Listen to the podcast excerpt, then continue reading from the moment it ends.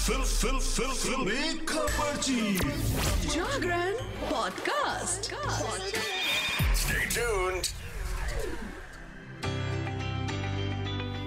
Hello hi नमस्कार। आप सुन रहे हैं जागरण पॉडकास्ट का फिल्मी खबरची और मैं हूँ आपकी फिल्मी खबरची यानी कि शताक्षी। आज फिर से आपके लिए लेकर हाजिर हूँ एंटरटेनमेंट जगत की चटपटी खबरें गर्मा गर्म गॉसिप्स तो चलिए शुरू करते हैं और देख लेते हैं कि आपकी ये खबर खबरची आपके लिए आज क्या लेकर आई है। सबसे पहले बात कर लेंगे खतरों के खिलाड़ी की।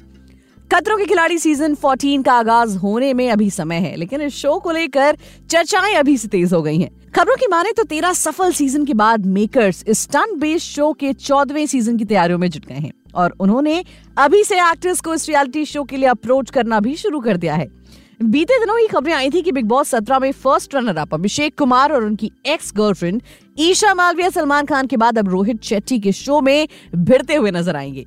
अब इन दोनों के अलावा बिग बॉस सीज़न सत्रह के एक और कंटेस्टेंट का नाम खतरों के खिलाड़ी के लिए फाइनल हो चुका है। सलमान खान के शो में अभिषेक कुमार और ईशा मालविया के अलावा जिस कंटेस्टेंट के रिश्ते ने सबसे ज़्यादा चर्चा बटोरी थी, वो थे मनोवर फारूकी और मनारा चोपड़ा। इन दोनों कंटेस्टेंट का रिश्ता पूरे सीज़न खूब सुर्खियों में रहा। अब हालिया रिपोर्ट्स की माने तो अभिषेक कुमार के अलावा मनारा चोपड़ा का नाम भी रोहित शेट्टी के खतरों के खिलाड़ी 14 के लिए कंफर्म हो चुका है। टेली चक्कर में छपी एक रिपोर्ट में मैंने पढ़ा है कि मनारा चोपड़ा को खतरों के खिलाड़ी के लिए अप्रोच किया गया है और बहुत चांसेस हैं कि वो सलमान खान के बाद अब रोहित शेट्टी के शो में अपनी वाइब से तड़का लगाती हुई नज़र आएँगी। बिग बॉस 17 से निकलने के बाद मनारा चोपड़ा, जहाँ मुनव्वर फारूकी के टच में नहीं है तो वहीं दूसरी तरफ़ अभिषेक के साथ हाल ही में सोशल मीडिया पर उनकी फ़ोटोज़ जमकर वायरल हो रही हैं। बिग बॉस सत्रह के इन दोनों कंटेस्टेंट्स ने हाल ही में एक म्यूज़िक वीडियो में साथ काम किया है, जो जल्द ही दर्शकों के सामने होगा। दोनों की केमिस्ट्री दर्शकों को खूब भा रही है। इस गाने की शूटिंग उन्होंने चंडीगढ़ में की है।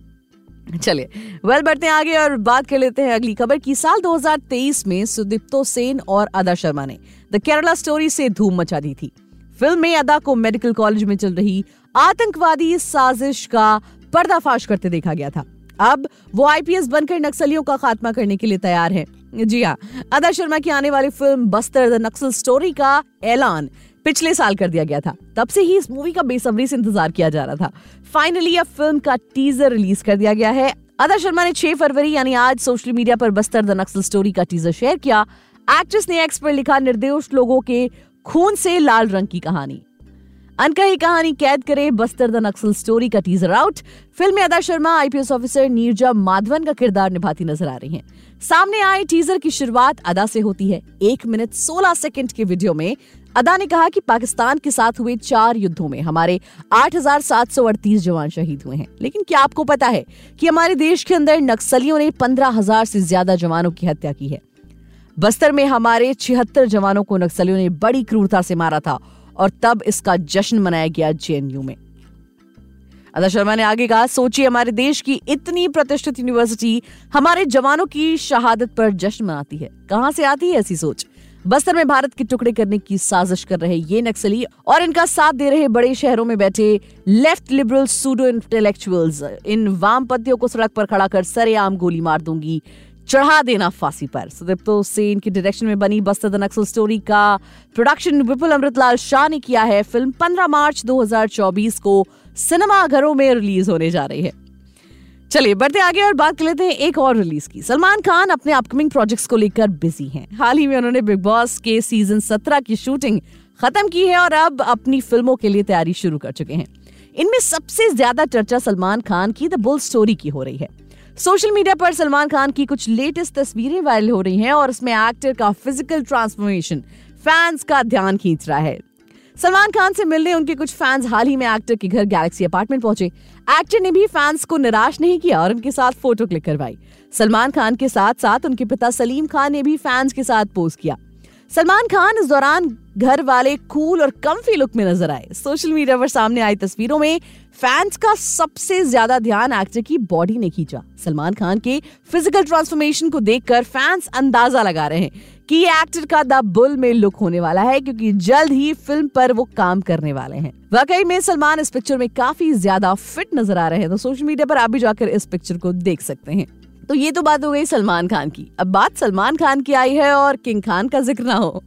तो कर लेते हैं उनकी भी बातें। साउथ के सुपरस्टार यश अपनी अपकमिंग फ़िल्म टॉक्सिक से बॉक्स ऑफ़िस पर एक बार फिर से धमाल मचाने की तैयारी कर रहे हैं। यश की के जी एफ़ टू के बाद फैंस उनकी अगली फ़िल्म का इंतज़ार कर रहे हैं। यश की फ़िल्म टॉक्सिक की ऑफिशियल अनाउंसमेंट हो चुकी है। फ़िल्म टॉक्सिक का एक मोशन पोस्टर सामने आया था, जिसे काफ़ी ज़्यादा पसंद भी किया गया था। अब इन सब के बीच फ़िल्म टॉक्सिक में बॉलीवुड के एक सुपरस्टार की एंट्री की खबरें आ रही हैं। बताया जा रहा है कि फ़िल्म टॉक्सिक में शाहरुख खान भी नज़र आ सकते हैं। जी हाँ यश की फ़िल्म टॉक्सिक रिलीज़ से पहले काफ़ी सुर्खियों में है। फ़िल्म टॉक्सिक से जुड़े एक के बाद एक नए अपडेट्स आते रहते हैं। इसी बीच ये भी खबर सामने आई है, जिसके बाद फैंस काफ़ी ज़्यादा खुश हैं। पिंक विला की एक रिपोर्ट में ये लिखा है कि यश की फ़िल्म टॉक्सिक में बॉलीवुड के किंग खान, शाहरुख खान की एंट्री हो सकती है। फ़िल्म टॉक्सिक के मेकर्स इसको लेकर शाहरुख खान से बात करने में लगे हुए हैं। मेकर्स को शाहरुख खान के जवाब का इंतज़ार है। रिपोर्ट में बताया गया है कि शाहरुख खान इस फ़िल्म में कैमियो कर सकते हैं। अब देखना होगा कि किंग खान इस रोल के लिए हाँ करते हैं या ना।